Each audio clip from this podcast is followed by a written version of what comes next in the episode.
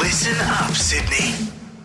There's a new kid in town. Mick Molloy has come to play with the big boys, and there's no bigger boy than the king of the West, the Wild Panther, MG. So buckle up. This is gonna be one hell of a ride. Mick and MG in the morning.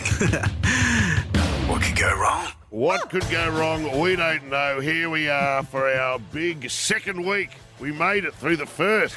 That's got to be some kind of triumph. MG, how are you, buddy? Fantastic, Mickey. Fantastic. You're- enjoyed our enjoyed our little beer on a Friday. We had a little beer last Friday. That uh, How decadent was that? We all, this team, what a bunch of feral, Wow. outrageous people, all convened at 10 in the morning at some kind of pokey venue and punched them down. what a team! Two of the team members are still there. That was Friday morning. Uh, all very good. Um, had a great weekend. What did you do, MG? Did you? What was your the highlight for you? Uh, the highlight for me, Mickey, was Saturday. Um, we had our uh, inaugural South Penrith Darts Championships at my house. Uh, we had 14 You're persisting with this. Yeah, we're, we're persisting with it. It's, it's, um, it's, what, what happened? It's the bug. Well, it Yeah. started off with uh, about six of us, me and five mates playing darts, and, and their partners all came over. And um, as the day went on, we kind of we went out to watch a race and have a couple of beers. And all, next minute, the girls took over the dartboard, and they basically had a ball. So um, we're playing games like Killer and uh, around the world and cricket. And um, two of my two of my mates who came on Saturday actually went and bought dartboard yesterday. So the bug has hit Penrith, baby. It's off the chain out there in Penrith. So I did something with my boys. Uh, I did this to them two years ago before they got into uh, before COVID hit and everything was locked down. But I took them to a Chinese restaurant for Chinese New Year, and they love it. The dragon turns up, the lion turns up, uh, some guy who goes bonkers on the cymbals, and the drums goes nuts.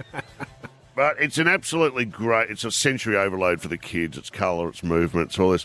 It's also a great way to make some coin because there is a function, there is a tradition that married couples without children uh, have to give money to children. So basically, the envelopes come out. You feel like you're in some kind of mafia style meeting as, as, as you're kissed on both cheeks and given an envelope full of cash from the streets. But the boys, they, they just sit there the whole time picking up money. So they've made a couple of hundred. But then on the, the other hand, they're supposed to then feed feed the dragon or feed the lion, which means I give them like little envelopes for them to put into the, the mouth, and it kind of pays for the, the dragon. I'm watching the boys, and uh, I see them getting the envelopes ready, the ones I've given them, and I go, "Hey, boys, just before, give me a look at those envelopes." They've short sheeted the dragon. They've taken they've taken the money out of the envelopes and they're making a big song and dance. Oh, look at this, Dad! Here we go. We're about to feed the dragon. They've right out of everything at the New Year's. You don't short sheet the dragon. You don't rip off the dragon. That'll be a year of bad luck. I'm just about to say, is that bad luck? Hello, Tash is with us. Uh, I'm, I'm thinking that would be. I don't know much about ancient Chinese custom, but that would be as bad as it would get. I would imagine. Beer of the rabbit. That's supposed to be good luck, is it? Everybody, I think it's Yes, it's I think so. always uh, good. Is every year good luck? Doesn't matter. It's isn't it? It's The like last uh, couple haven't been good luck. No. well, they're supposed to be how old what are are your boys, Mickey? How old are they? Your boys? ten. Oh, what a good age. Yeah, so they loved that. So they have Year of the Rabbit. I think last year was Year of the Horse. They got Year of the Horse, Year of the Pig, and uh, these keep coming around. I'm not singing like a Year of the Wombat or something. or is there like a year of the I don't think that's a calendar the- part of the the, do- show. the do- Hello Cat? Uh, sh- year, uh, year, year of the Shetland.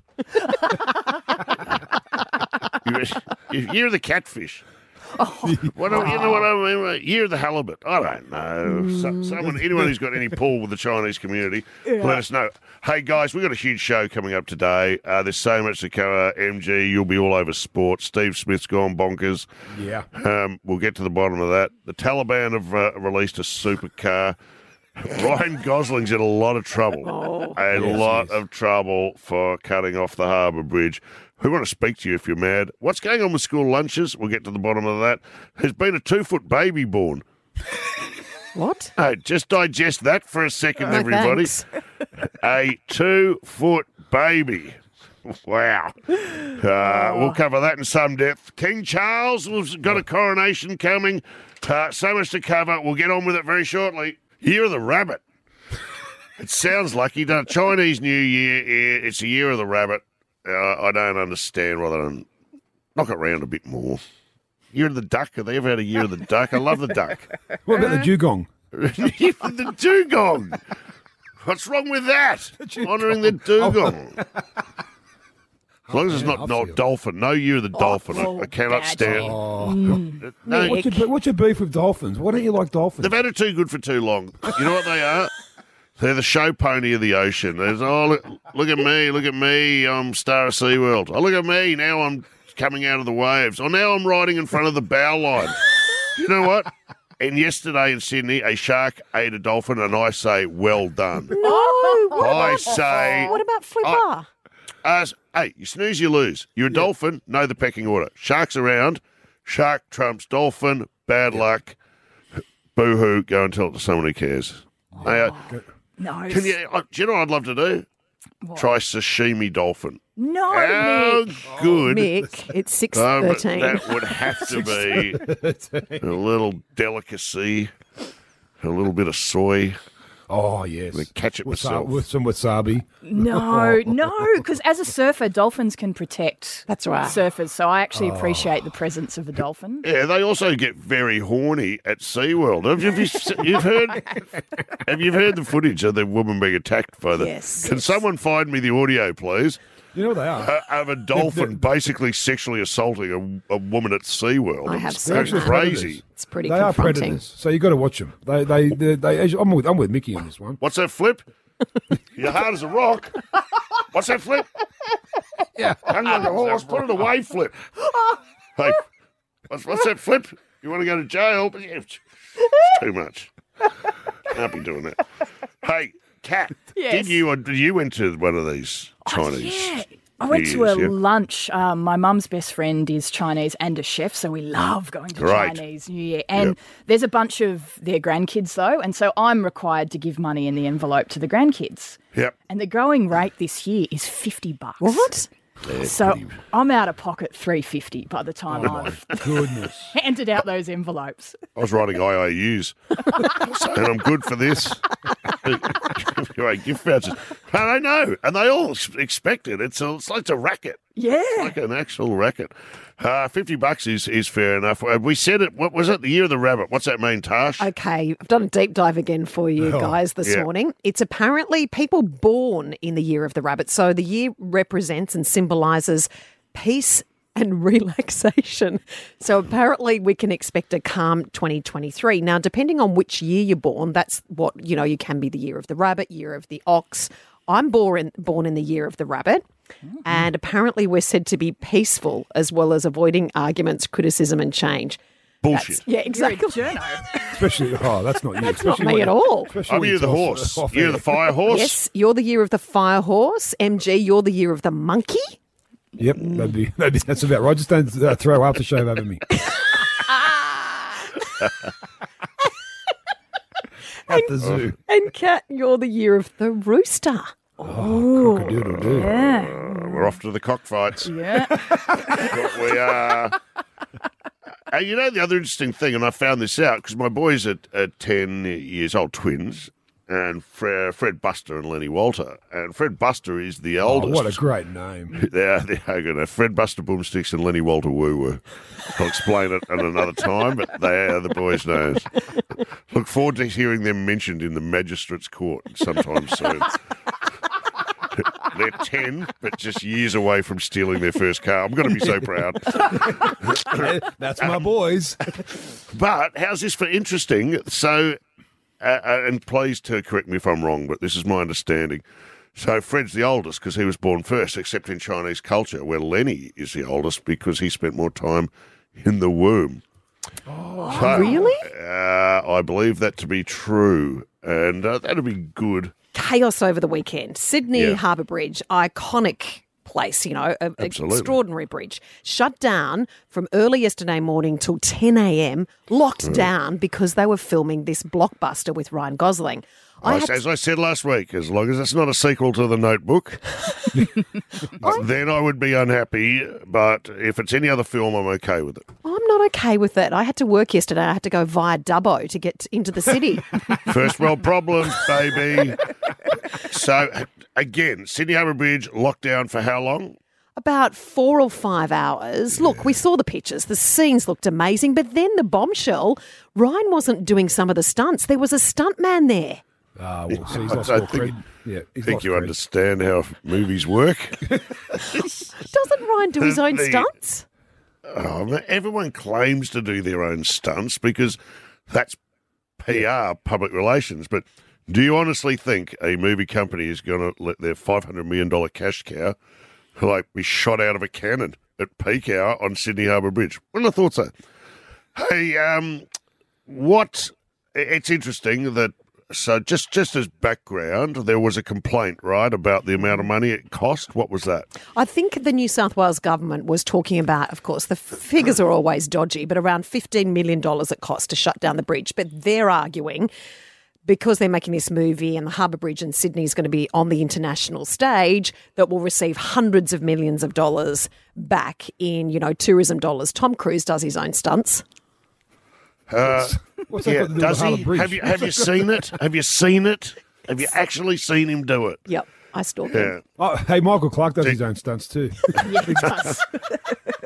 Gee, who, who knew Tom Cruise did his own stunts? Because he never talks about it. No, it never, you come- never- you never it never know, comes up in interviews about him doing his own stunts. he just jumps on couches. I'll tell you. An, I'll tell you a stunt he did one day, and this is true. And I was told not to tell this story uh, because someone will get sacked, but I'm going to. It was, I think, it was on a set of a Mission Impossible, or it was one of those films. It was filming up there, in, Se- uh, you know, wherever they're, they're filming, and um, he was getting shitty with the crew, so he wanted to go and give them a big spray.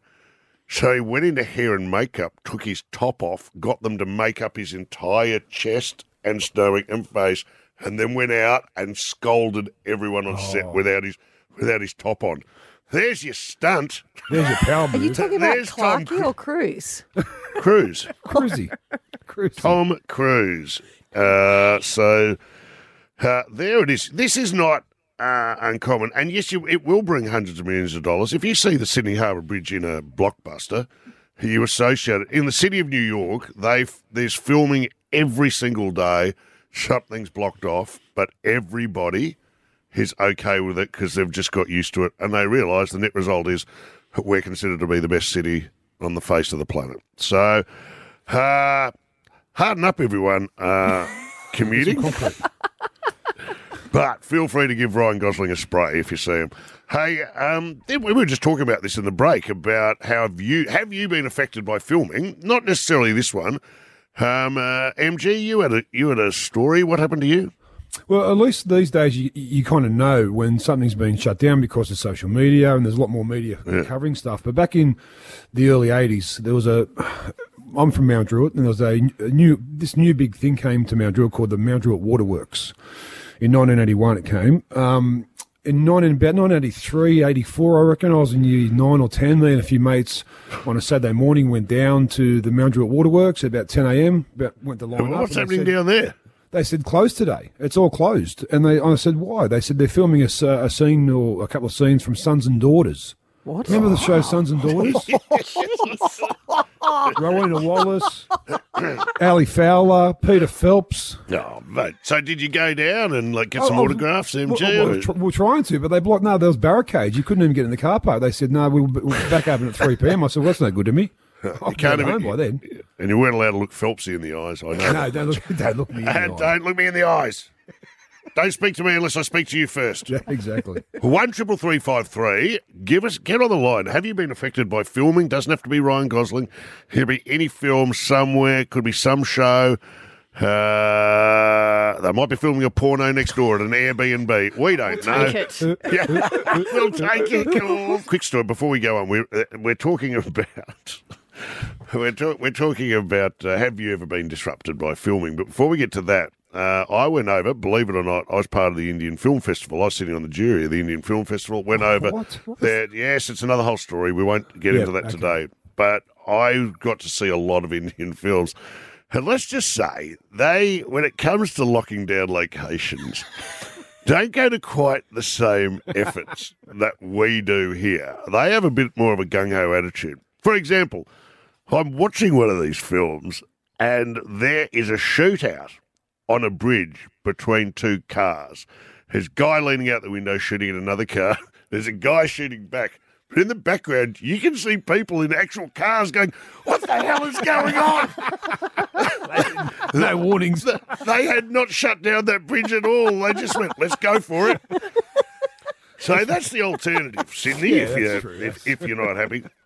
Hey, can I tell you, I was uh, filming, well, I'm filming my own film, Crackerjack, Yes. and we had to, uh, you always establish a unit base, and the unit base for us was the Leinster Arms Hotel. oh, what could go wrong?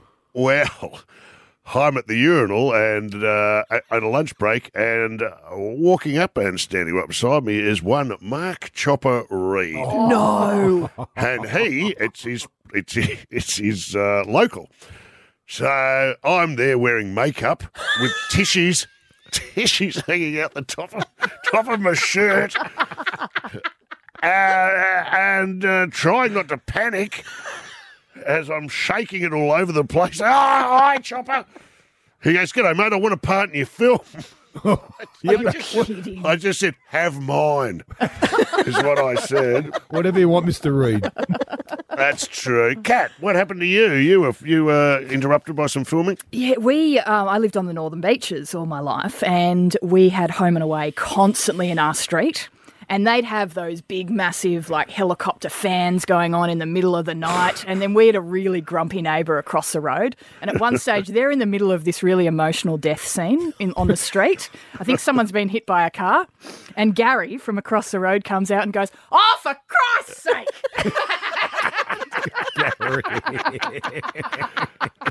Well, oh, on that note, we've got Gavin from Ermington on the line. G'day, Gavin. How are you, mate? Yeah, good morning. How are you? Yeah, you you sell something mate. similar. You you're on the northern beaches, right? I was, yeah, yeah. I was, And what um, happened? doing Landscaping work out there, and um, we're on our way back. We've been working out there all day in the stinking heat and raw tonguing for a beer. And uh, they Sure. blocked the road off home and away. So I ended up driving straight through the set. And uh, had everyone yelling out at me and all that. We're giving them, I think some bloke was giving his ass out the window and stuff. Well, By the there time you we go. got back to the depot, we were in a bit of strife because the name was all over the truck. So oh. yeah, Oh, no. I didn't have a job actually after that. Yeah, Hey, Gavin, what have we learned here? If you're going to go rogue on a film set where cameras are filming and you will be filmed, And I- and I don't put your watched it. name on the side of the vehicle, mate. well, I, I was I was going to see if we got on there. Uh, would, would have been a good plug for the business. Well, before you got sacked, that is. Uh, good on you, Gavin. Thanks for the call. Jeff's on the line. Jeff, what happened to you, mate? Yeah, this this happened back in 1985. We were happened to be in Hawaii for a holiday, and in the hotel we were staying at, they were using the pool area to film No. an episode of Magnum. Magnum PI. Yeah, Oh my God! And you were on. You were on set. We were there around the pool area because they had a few of the uh, the guests at the hotel could hang around and watch. That is fantastic. And did you get to see the big guy? Tom Selleck. Yes, he Yeah, see walked, to- he walked right past us and said hello to everybody. And could you? We were allowed to look at his cookie duster? the big moustache. Yeah, it was fantastic. Oh, mate, that's great. And was I he in a love Magnum. scene with his? Who was his? Was it Bentley? Who was his offsider? You know, he's kind of Yeah, butler. yeah, the- the- the- yeah, no, not guy Bentley. Uh, Higgins. Hi- Higgins, no. Higgins, No, Higgins. No, Oh, my God! Imagine if you'd of calls coming seen through. him doing a scene with Higgins. Aaron's on the line. Aaron, uh, what was the film uh, that you came across Uh, Mission Impossible 2 in Sydney. in Sydney, and where were you, and how did it affect you? Uh, mate, I was actually trying to do a delivery into the building where he was abseiling down the side of. And it's funny to see Tom Cruise looking six foot four. Uh, does all his own stunts. Does all his own stunts. It is unbelievable. Mate, imagine when you're trying to make a delivery and some idiot's abseiling down the side of the building. Yeah, I didn't come here for this. It's cruisy.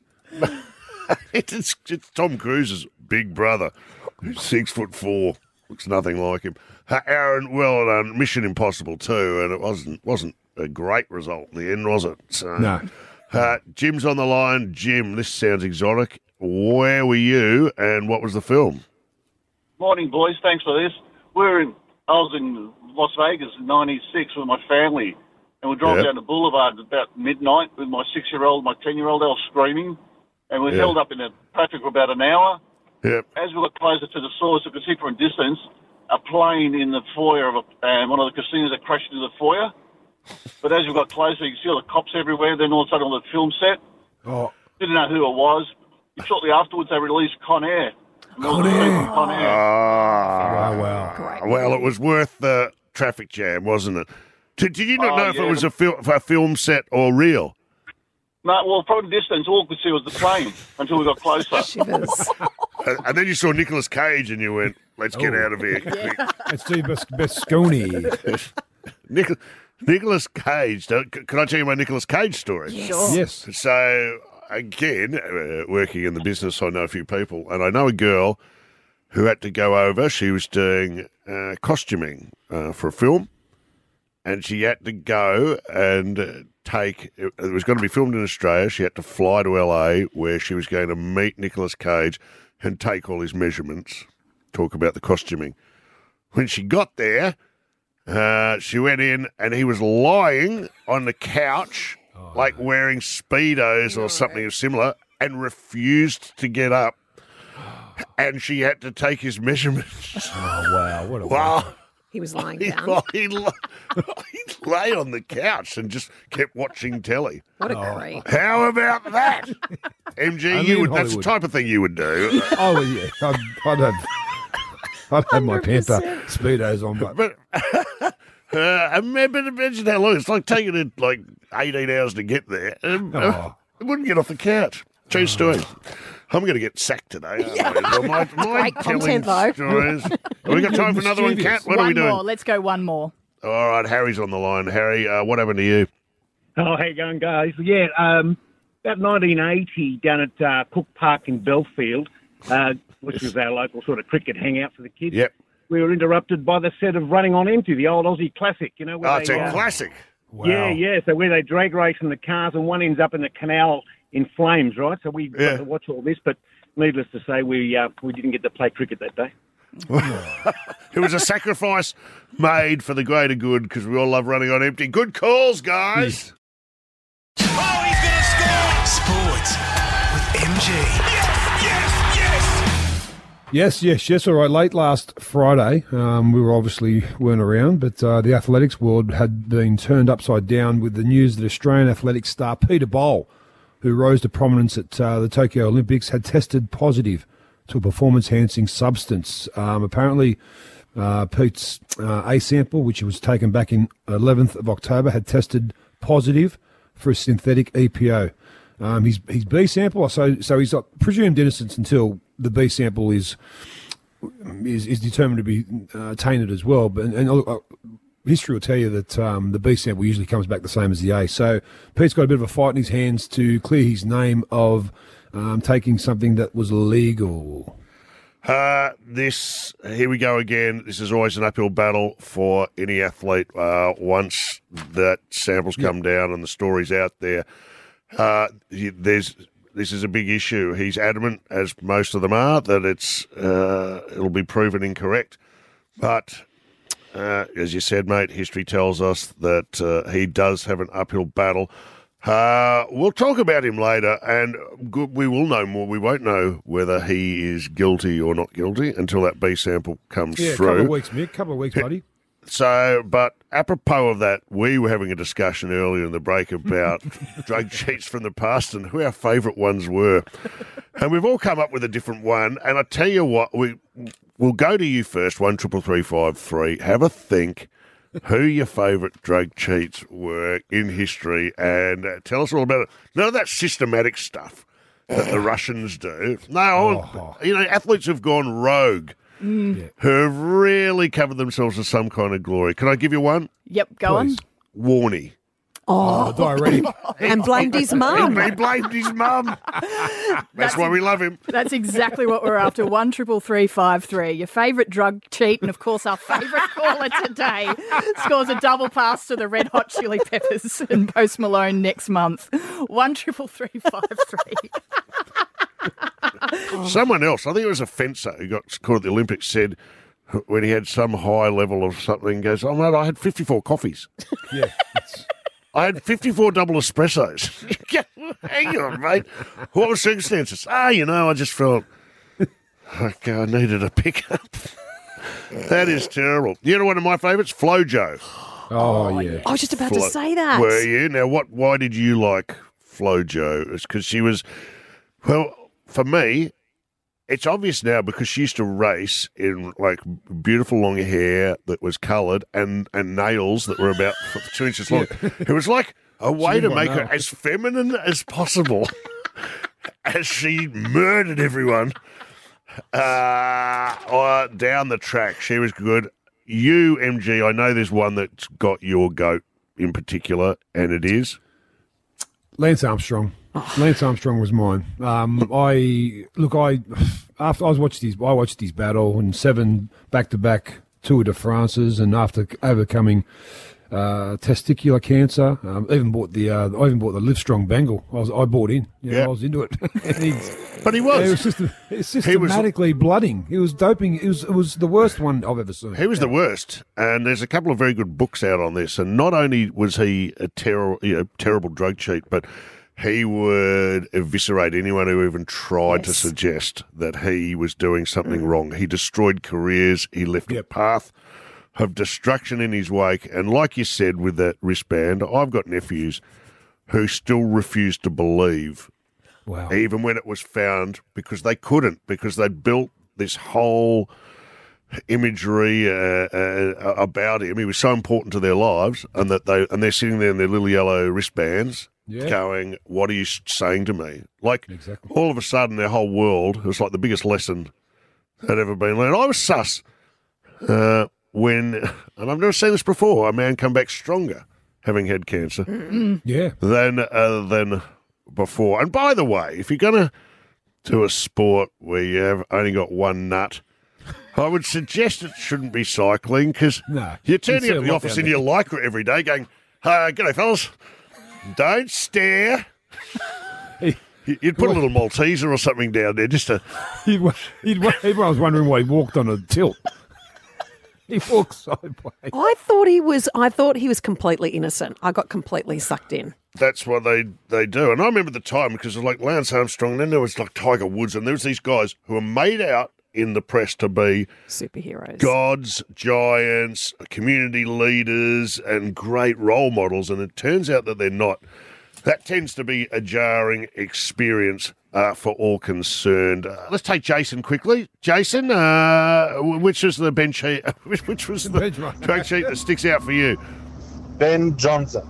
Oh, yes. And that's the Carl Lewis. Yeah. and he subsequently gets banned. The Canadian uh, Ben Johnson, I think he won the 100 Yeah. and the 200, and has robbed Carl Lewis forever, Yeah. hasn't he? Even though you subsequently found on the day, that was hard to watch, wasn't it? And that was the first time I think we'd seen it. I was a Yeah. kid and I saw those legs on him. I was like, that can't be right. No, it looked like a pool table. Darren Lehmann, I'm pretty sure, tested positive for dim sims. Uh, oh, look, I better check that. I mean, we're still waiting on the B sample. Well, Peter Korda, it's, he's topical at the moment because this young bloke's playing in the Australian Open. Peter Yeah. Korda, back in the day, tested positive to a performance enhancing drug and he blamed it on the veal. He said, I've, I've been eating too much veal. No. Yeah. he said that all the, they, mu- they must have steroids in the veal. Oh, it's a it's a plausible explanation, uh, as they all are. Uh, let's go to Steve. Steve, uh, well, this is a big one. Yeah, who do you who do you want to nominate?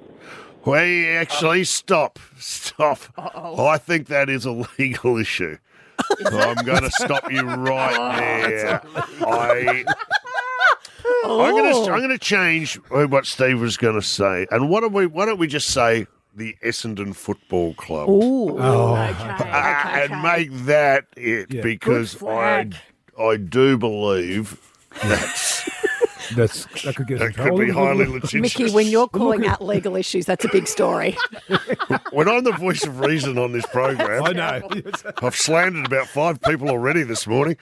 But when when I'm going, whoa, Nelly, you, you, you might want to reconsider.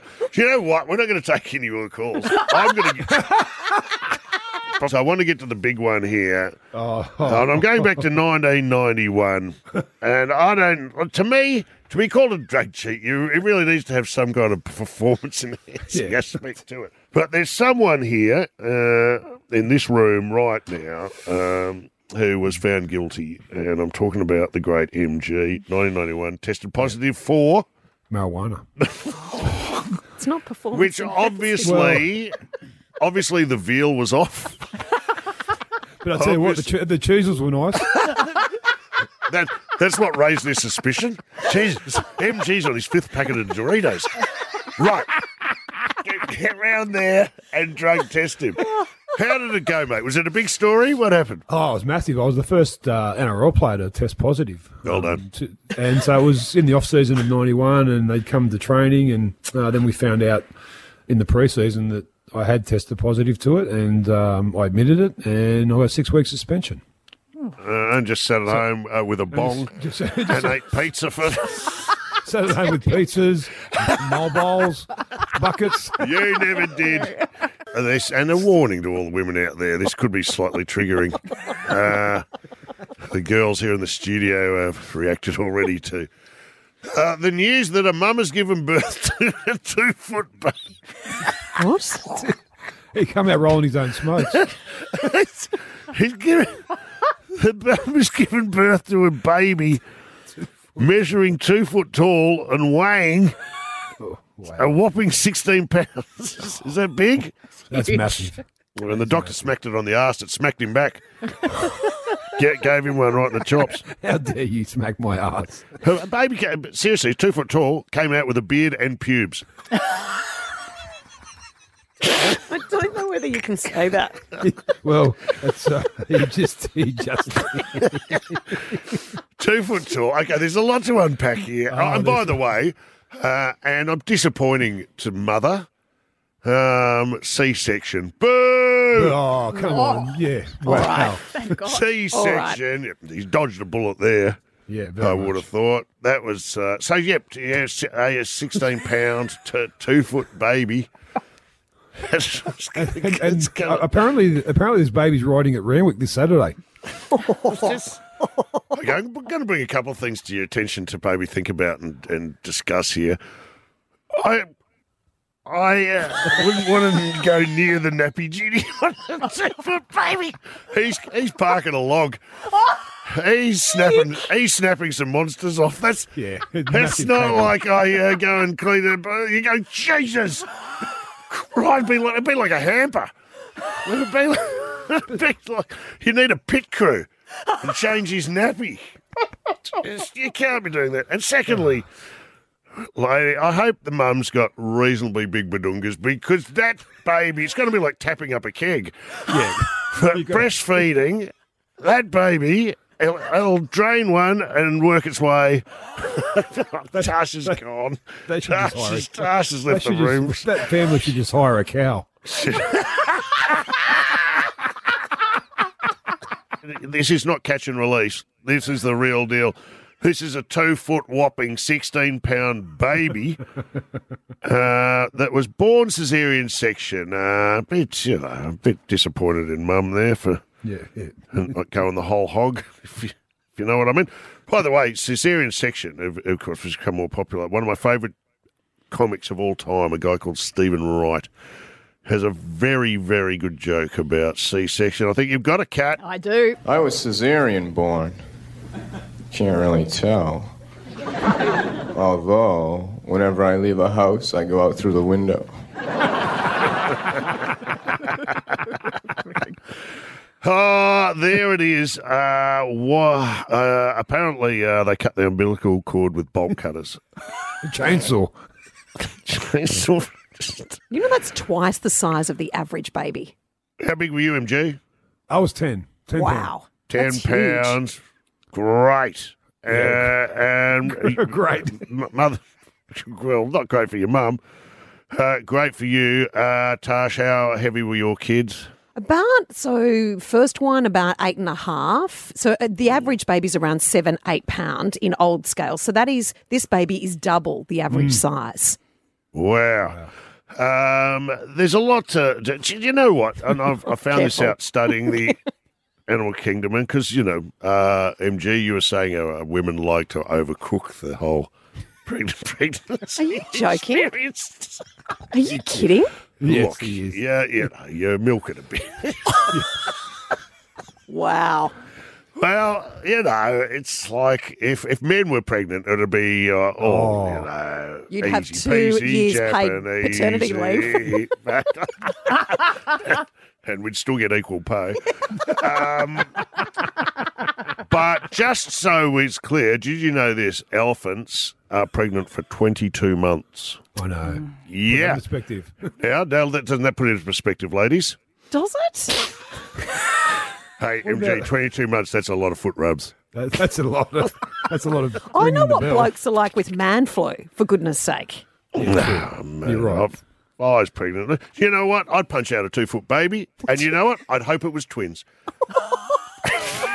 it might be. We are fearless. We take head on. We'll talk about uh, US Senate. We'll talk about gun control. We'll talk about the economy. We'll, we'll uh, have the Prime Minister ring in. We uh, have some of the great news reporters on the show. Natasha Belling is sitting in, um, pound for pound, as good as they get. Uh, here we go. The price of Devon. and just the price of Devon. Do we have, now, this was a first alerted to us. Uh, can we go back to a caller on Friday? Do we know her uh, name, Yep. please? Pete from Roseland said this. Pete He from was- Roselands. He's a, m- made Natasha look silly by breaking the Yeah. big news on this program Friday. You get cheese and tomato, baked beans, edit Devon's ham. Oh, Devon. Devon. Devon. Devon. I've heard Devon for 20 I years. haven't heard Devon. And tomato sauce on fresh Hey, white you know how bread. much Devon is now? Devon's ten dollars a kilo. Jesus. Bang. There is the biggest story to come across my desk this Yeah. year. Ever. Devon is ten dollars a kilo. MG, uh, your thoughts? That's is that un-Australian? It's, uh, it certainly is. I mean, is Devon even meat? What No. is Devon? I, I, I, any butcher out there, give us a call. One triple three five three. Tell us how they make Devon. Don't turn Because on that's, Devon. That's all I was. That's all I had as a kid. That's all I had. Was as a that kid. all Dev- you ate Devon as a kid? Was until Devon? there was a bit of a game changer come along about uh, oh, 1983, which was called Chicken Loaf. There's no chicken in loaf changed bucket. everything. Yeah, it changed everything. Everything. so I went from one day from Devon, then chicken loaf. I said, "Oh, gee, you mix it up, Mum. Thanks, mate." Uh, what about like a ham steak? That was good when it was Oh, up corned and beef. running. Ham steak with a pineapple ring. Oh, the pineapple ring that was so soaked in sugar. Remember Wow. if you get a hamburger and it was fancy because it had pineapple and beetroot on it? Oh, pardon me, Your Majesty. oh, look at look at him go! Enjoy your hamburger with your pineapple on it. This is all gone very lardy da. Uh, finish hamburger, Hollywood. That's what I used to say. Now, listen. We are talking about this because the most important lunch you'll ever make is the school lunch, and the kids are going back to school. It's happening after Australia Day. We were talking about how it's changed now because in my day, uh, this is what you'd do. You'd get packed off to school, you'd have like a ham sandwich, like a white sandwich, possibly a little packet of, of sultanas, Yep. and a cheese stick. That was pretty much all your food groups under one. Is that ringing bells for anyone here? Oh yeah, it's and, and uh, that was it. Like I, I, I'd be lucky to get maybe a, a popper. Uh, Ooh, you know, like a little very fancy. like a, a, a- yeah, it was fancy. A little popper in there, and maybe a little packet of the chips, Smith's chips or something. And but then Mummy's it all boy. changed once you get to high school. It all changes. That was it. So uh, school lunches are, bit- and they have changed dramatically. That's what goes into mine now. It's it's it's it's like a full buffet. It's like a, it's eight different options. It's like a degustation menu. I'll I'll start with the sushi and I'll work my way up to the, you know, Jesus. We pack Uh, spaghetti bolognese in one of those little heat packs for the kids, you know, that keeps it warm for them during lunch. Yeah, see, that was just not an option. Um, eh, I remember Jamie Oliver tried to change the pattern of school lunches in England, and he got rid of everything and made it and replaced it with healthy food. And the kids went nuts, like nearly rioted.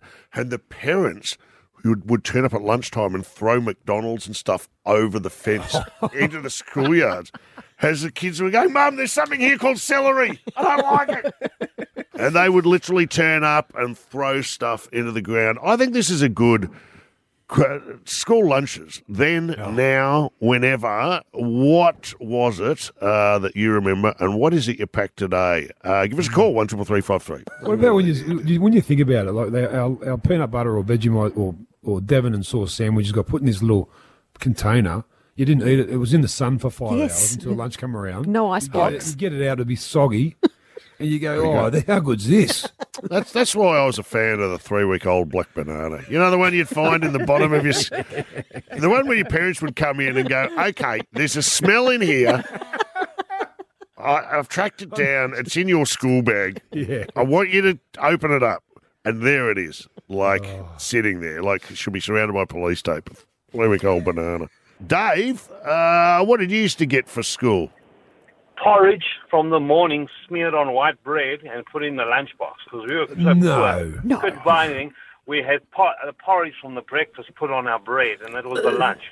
All right. Uh, w- w- were you in Oliver Twist or something? like, I mean, it's- it sounds like a Dickensian nightmare. It was horrible. It was horrible, but it made you who you are today. Good on That's you, Dave. right. Thanks for the call. Ross is on the line. Ross, uh, what was it you had uh, for school lunch? Well, when I was going to school, it was Devon and chicken roll sandwich combined. Oh, Now how good is that? Like, we, we You would look forward to lunch. Well, man. Absolutely. And what But about my your kids? Now, Yeah. they are taking falafel rolls. Oh, you're kidding. Falafel. It shows you how much we've changed over the journey, hasn't it? And can I, to anyone who ever doesn't feel that uh, multiculturalism has been good for this country, I want you to think back to how bad our food was. In all honesty, when, when we were growing up, we got nothing. Like as I said, a ham steak, a, a pineapple ring. Some, thank you to every single culture that has come to this country and helped us with our food and the variety. Australia now is almost the best in the world when you mm. travel, and it's because of these influences. But geez, I remember there'd be one Italian kid in your class who'd come and have a salami on his sandwich. It'd be like a bidding war. Hey, mate, do you reckon you want to off half of that from for my He'd throw- soggy? He for would my throw rose soggy petals behind him as he walked. Going, he's got the pepperoni. He's got the salami. Summer's on the line. Summer, uh, what did you used to get for school? Morning, good morning, legends. How are you? I, Very I good. used to get beetroot and cheese sandwiches, and still to this day, I still enjoy my beetroot and cheese sandwiches. I'm 45 now, so What a combination! yeah, so, kids, kids at Maxwell High used to sort of pay me out for it, and yeah, Mum used to come up with all sorts of different concoctions. But yeah, beetroot and cheese was one of the favourites that always the kids would freak out on, and yeah, You know what I love? It's like you know if you put Hawaiian on a burger, all of a sudden it's tropical. I- if you put beetroot on a burger, it's Australian. Have you noticed this? They- They go. It doesn't matter which burger chain, and our new all Aussie barbecue great, and the the only difference is friggin' beetroot. That's right. there you go. What about when you used to get? Did you ever get used to do the old? Um, and I, I don't know if people still do this these days, but Mum would make us veggies for dinner, and then the next day they'd call it this thing called bubble and squeak. Yes. Where it was something. I said, "What's this little dish you made up, Mum?" She goes, "Oh, I've just cocked it. Didn't realise it was last night's leftovers all mashed up and put on toast." That Yes. was Sounds so way to save festive. Bubble and Yeah. squeak. It's gruel. It's what it is. Tracy's on the line. Tracy, what did you do? Good morning. So Hello, my Trace. hi. I never got made a lunch for school. So in the late 80s throughout high school, my parents would give me $10, which was quite a lot of money back then, Mm. every day to go and buy my lunch from the canteen. But Uh-huh. instead, I gave it to one of my friends, and he would give me his ham and salad sandwich so I could eat that. It's a racket. You are running a racket. You're running some kind of ring in the, Well- in, in the lunchroom. I was the one child that didn't get a homemade lunch, and I quite enjoyed eating. All these. right. Hey, uh, we'll keep taking your calls. Can I say this? I used to look forward to the lunch order. I was a Loganberry pie man. I'd have a Loganberry pie, uh, maybe a pack of twisties. Yep. And a, and a glug or a raz. Oh, Sunny boys, hard, yes. Hard to split. Hard And to then you split. get, what, about, what about what about when you finish it? You'd open it up and you might have the free one with the yellow writing. Oh On yes. the gla- That would be that's like winning Division One Lotto when you're ten. That's like, it's like winning Powerball. One triple three five three. Keep your calls coming. Hey, Mary's on the line. Mary, uh, what did you used to get given to go to school back in the day? Um, so back in the day, I used to prepare my lunch because Mum was busy being a single mum and working. So I used to Yep. pack um, a Kraft single um, cheese, white bread, and twisties. So I used to vary it up with like the traditional twisties or the chicken twisty sandwich. I've tried to make it for my children now, all Yeah. these years later, and they think I'm bonkers and they demand sushi. So the standard is Yes. definitely Yeah. Yes. Mary, Mary? that was that was beautiful food. I love Mary, that food. I'm going to tell you something. If I ever commit a crime that's so heinous that I'm on death row, and they offer me a last meal on the morning of my execution, the twisty sandwich is going to get a run. that Oh. with cheese. with cheese. Your chicken twisties, cheese twisties. Well, Well, variety depends what, what mood you want. So you can have the chicken, you can have the cheese, or you can even have salt and vinegar chips. That's another favourite of mine as a kid. and let's not forget burger rings with a mouthful of chocolate milk. That's all I'm saying. Thanks for the call, Mary. Rod's on the line. Uh, Rod, wow, this one is really jogging my memory. What did you used to get sent to school with? Well, on a special day, we would have the Peck's paste on a sandwich. and The uh, Peck's paste. I oh, remember Wow. the Peck's Beautiful was paste. What did it taste like? Describe it. Oh, it was it was hideous because you'd have it in the school bag slow cooker for the day, oh. and by the time it got to lunchtime, it was oh, it was hideous. It's like a fish paste, right? Yeah, uh, it was. It was.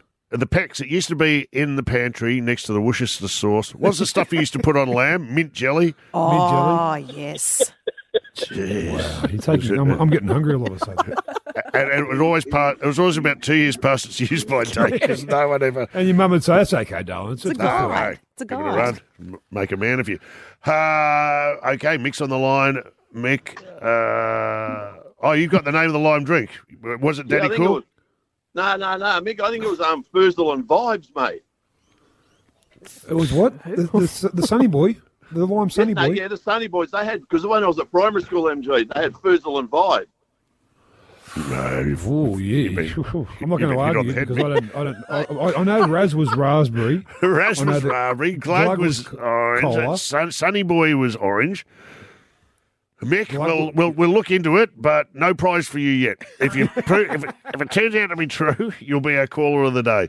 Dean's on the line. Dean, what'd you take to school? You are kidding. Only the rich kids got Devon, mate. I got peanut butter every day of my life. Every day. And I Well, lodged interesting. A, and I lodged a complaint. Lodged a complaint. Next day, I got two slices of bread wrapped up. So, interesting point. I think you were making, Natasha, that you cannot take peanut butter to school. No, you can't in the current climate because Children have got nut Allergies. allergies. Can you still have a glug? I don't, That's the I don't know if they still sell them these days. Uh, If they do, they're, they're half the size they, they would have been when we went to school, Mickey. Okay, Sam's on the. We'll take Sam. I think we're going to have to wrap this up. Sam, uh, what uh, was it you used to get in your lunch every day? G'day, boys. First of all, it's called Zap Lime. Zap Lime. Yes, That's thought what it was. Zap. Zap. Yeah. Does Daddy call in Melbourne? I'll tell you right now. Was it? Okay. Yeah. Okay, well done, Sam. Well, thanks for that. Now, what did you have? Okay, so my parents always used to take us on holidays, right? So my parents had a bit of money, so you'd think we'd have nice lunches.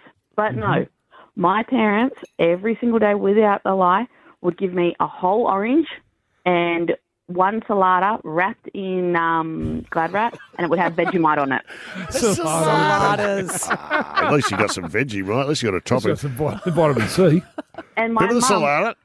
and my mum, no word of a lie, would turn around to me and I'd say, "Oh, why, why does everyone else get a lunch order? Why can't I have a lunch order?" And she'd say, "This is why we go on holidays because you don't get lunch orders."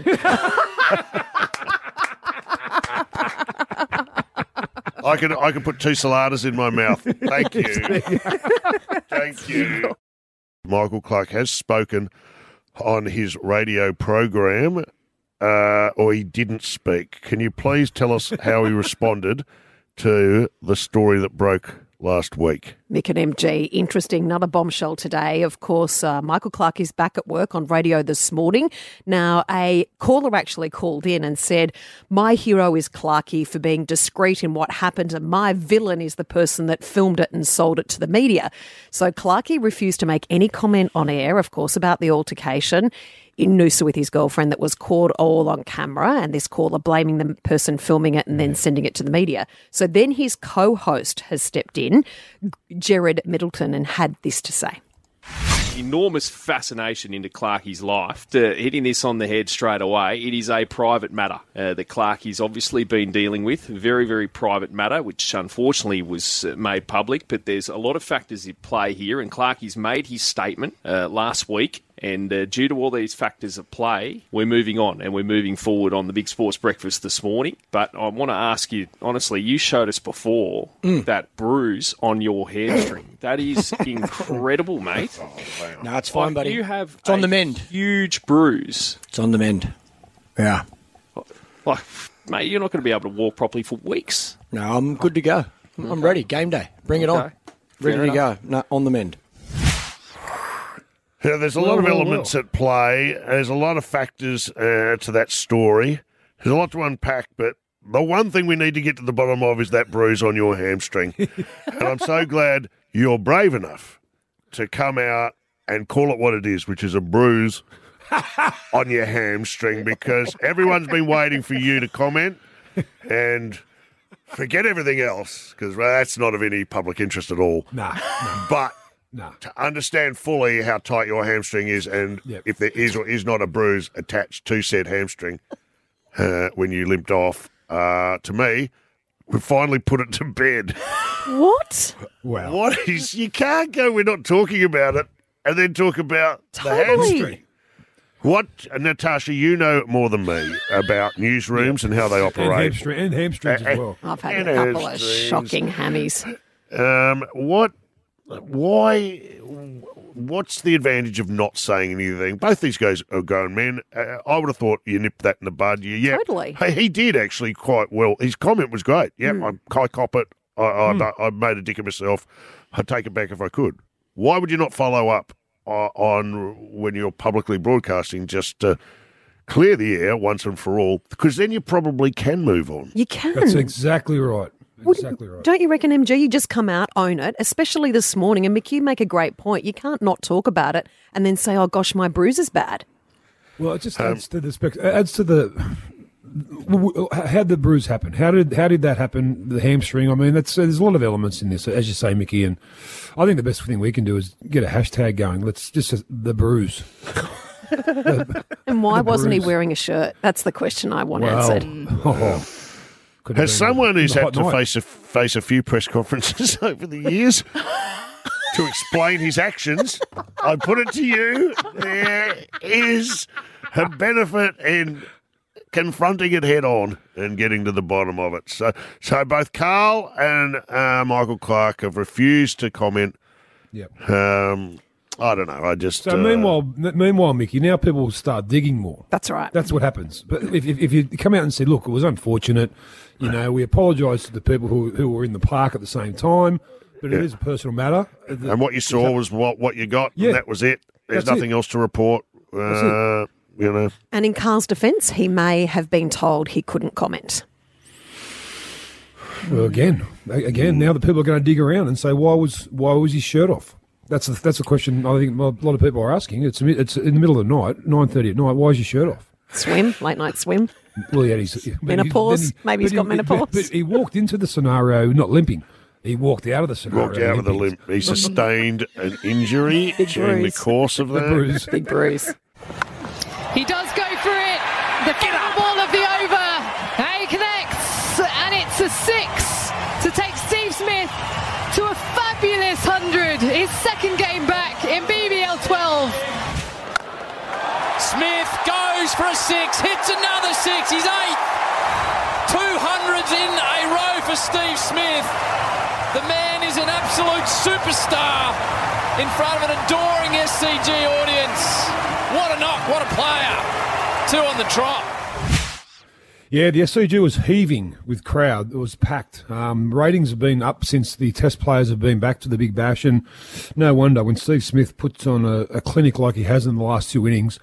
Um, 125 not out he got um, against the Thunder, and only the second player in Big Bash history to go back to back in centuries. The last player, to, or the first player to do it was um, Ben McDermott for the uh, Hobart Hurricanes. But uh, well done to Smitty. I, look, I'm, I'm, I'm taking credit. Unbelievable.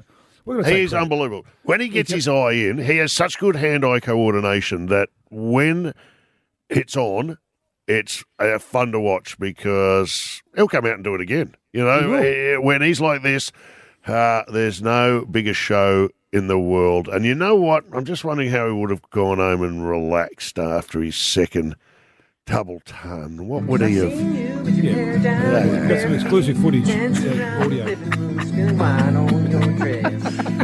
Yeah. That's what's really done at the Man of the Match conference. At the Man of the Match, Man of the Match is Steve Smith, and he comes out with the guitar and just starts.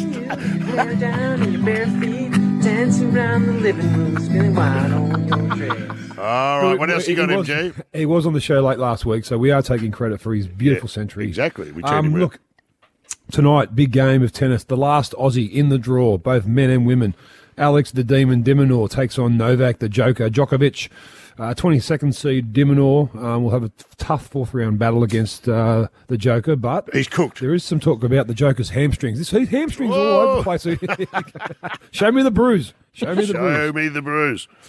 Um, Um, tough one for last de Minaur. night- Yeah. Yeah, oh, very tough, yeah, Mickey. Um, he's he's the last couple of seasons he's got to exactly where he is now, and he's been bundled out. But as I just said, Djokovic is thirty five. Um, Alex is very very fit. He's on his home turf, so let's go the demon. Good- I hope luck it goes tonight. to 4 a.m. in the morning. Yeah, me too. Because that's, that's when all the good stuff happens. Well, you know, 4 a.m. in the that's when you want to be watching the tail end of a five setter. 4 in the morning. What about it? Oh, it's goodness. just, it's nuts. It's And then as Alex, uh, as um, Andy Murray said, what about the poor boy boy girls, uh, the ball boys and ball As if girls? they're not getting paid, and No, no. Free and, they're, and they're staying up till Free four in the morning. Yeah, free shirt, exactly. I've had it too good. Um, a All lot right, of, what a else? Lot of, a lot of talk around the NRL circles of the Bulldogs this Okay. uh, season. They've recruited beautifully. Um, Matt Burton from Penrith, Cameron Ciraldo from Penrith, Billy Kikau from Penrith, Stephen Crichton from Penrith. They are now, called the Canterbury.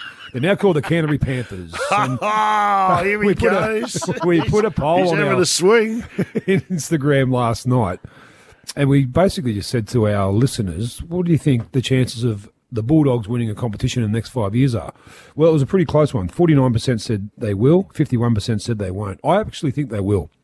I'm Yeah, going. I'm okay. going along the lines as they will. I think Cameron Ciraldo is a fantastic coach. Gus Gould is one of the main men in rugby league. Um, they've recruited beautifully. It hasn't stopped. They're going to keep going with their recruitment. I, I will say one thing: you can't. It's very hard to buy competitions. You've got to. It's got to come from within. Um, they've got some great juniors coming through, which they'll filter through the ranks this year. But the Bulldogs, I think, the, to answer my own question, will win the comp within five years. Wow, there's a big call from the big guy. Mick Molloy MG in the morning.